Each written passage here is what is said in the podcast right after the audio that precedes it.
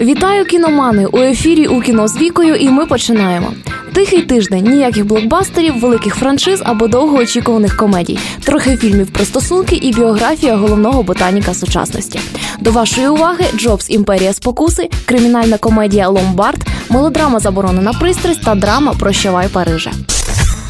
Серед кількох запланованих байопіків Стіва Джобса, що виникли у вигляді ідеї відразу після його смерті, цей фільм виділяється тільки одним. Він перший, і саме тому він прийняв на себе головний удар публіки, нудьгуючи за своїм пророком технологій. Будь Джобс зображений пустопорожнім імпресаріо або технічним богом, розважливим мерзотником або наївним ботаніком, зіграє його геній акторської майстерності чи випадкова людина, будь сценарій глибоким і чесним або поверховим і брехливим. Цей фільм у будь-якому випадку отримав би свою гарантію гарантовану дозу негативу через невиправдані надії, через невключення в сюжет того чи іншого етапу з життя Джобса, або навпаки, через зосередження на чомусь одному, чи через не того актора, через мелодраматичності або її відсутності. Неважливо. Це перший фільм про Джобса, і через надміру чутливого ставлення публіки до цієї персони говорити про об'єктивну оцінку неможливо. Зараз ми знаємо, що картину задумав і профінансував бізнесмен з Далласа Марк Халм. Причому ідея фільму з'явилася у нього ще до смерті Джобса. Сценарій написав Мет Уайтлі, хлопець, який працював у компанії Халм. Обидва вони не мали ніякого відношення до кіноіндустрії. Режисер Джошуа Майкл Штерн, який зняв до цього пару не надто вдалих картин, ані трохи не зніяковів аматорським підходом до справи. А обраний на головну роль Ештон Качер і зовсім розчинився Джобса за всіма канонами Станіславського і навіть потрапив до лікарні через дотримування дієти головного героя. Переважна більшість критиків так і не змогли визначитися з оцінкою. Все, що було, це їх нейтральні рецензії, присвячені обговоренню епізодів біографії Джобса, які потрапили чи не потрапили у фільм. Наприклад, історії з Pixar і Next у фільмі не виявилося. А ось про скандали і презентації сценарист не забув. Ті, хто хвалять картину, особливо добрим словом згадують Катчера. Важко уявити, що у цього хлопця можуть бути серйозні ролі. Хоча недавня його мова на врученні нагород MTV сильно вплинула на його імідж короля вечірок. У будь-якому випадку ця робота на сьогоднішній день вершина акторської кар'єри Качера, і він це чудово зрозумів. Ганьбителі картини незадоволені поверховістю характеру головного героя і перестрибування з однієї яскравої події на іншу. Головна претензія така: ця видатна особистість Стів Джобс заслуговує більш глибокої кінобіографії. Можливо, вони мають рацію. Навряд чи бізнесмен, навіть видатний, коли-небудь зацікавить їх так, як герой картини, так само як і Джобс ніколи б не зайнявся молокопереробною промисловістю у кіно з 19 вересня.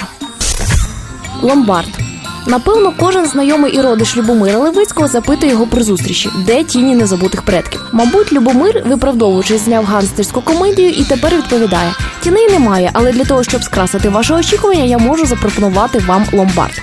Левицький спочатку позиціонував себе як український жанровий режисер, як і знамениті голівудські жанрові режисери, він набив руку на кліпах, любить порівнювати свої роботи з великими попередниками, приділяє велику увагу піару і не забуває про стильні постери ще для незнятих фільмів. Ломбард це безсовісне наслідування Гаю Річі, Тарантіно і Балабанову. Безсовісне настільки, що про перше джерела йдеться вже в самій анотації фільму. Однак наслідування це запізнилося років приблизно на 15 і сьогодні виглядає досить жалюгідно, як і взагалі всі спроби зняти зняти жанрове кіно в Україні. Щоб знімати хороші гансерські комедії в 2013 році, потрібно бути як мінімум Мартіном Макдонахом. Але той ірландець, а Левицький наш. Що вам потрібніше, хороше кіно чи українське кіно, вирішуйте самі. Коли ці два поняття співпадуть, повідомте мене. Може, пройдуся з онуками в кінотеатр через персональний телепорт і наліво. Заборонена пристрасть. Історія двох подруг, жінок, у яких в 40 років життя тільки починається, і які закохалися в синів одна одної, дивний любовний квартет міг би стати зав'язкою для відмінної романтичної комедії або сюжетом для шикарного порнофільму. І думаю, став не раз. Але саме цю історію написала знаменита Доріс Лесі, лауреат Нобелівської премії з літератури, знавець жіночої психології і проповідниця фемінізму. А зняла Ан Фонтен, автор Коко Шанель та інших фільмів про нелегку жіночу долю.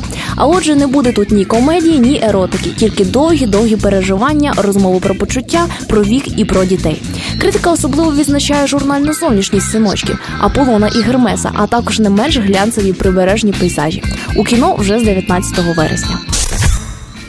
Прощавай, Париже. Як не дивно, це не альманах історії, а проста життєстверджуюча драма з життя сучасних європейців. У двох випадкових попутників взаємна неприязнь і безліч проблем за межами літака. Патриція летить до свого коханця, який потрапив в аварію, і їй належить довга розмова з дружиною коханця про те, що їм обом робити з коханим чоловіком. Френк сподівається на успішний результат ділової зустрічі, не підозрюючи, що вже довгі роки ходить по краю кар'єрної прірви. Дорослі люди з дорослими проблемами, мабуть, в кінці картини повинні навчити нас якимось життєвим мудростям. Власне, крім мудрості, нічого не залишається. Співпереживати людям в абсолютно незнайомих глядачеві ситуаціях якось не виходить. З іншого боку, нам всім треба психологічно готуватися до євроінтеграції, приміряти чужі ролі і вникати в їхні європейські проблеми. Ось і все на цей тиждень. Чекайте нові випуски нашої передачі. З вами була Віка. Зустрінемось у кіно.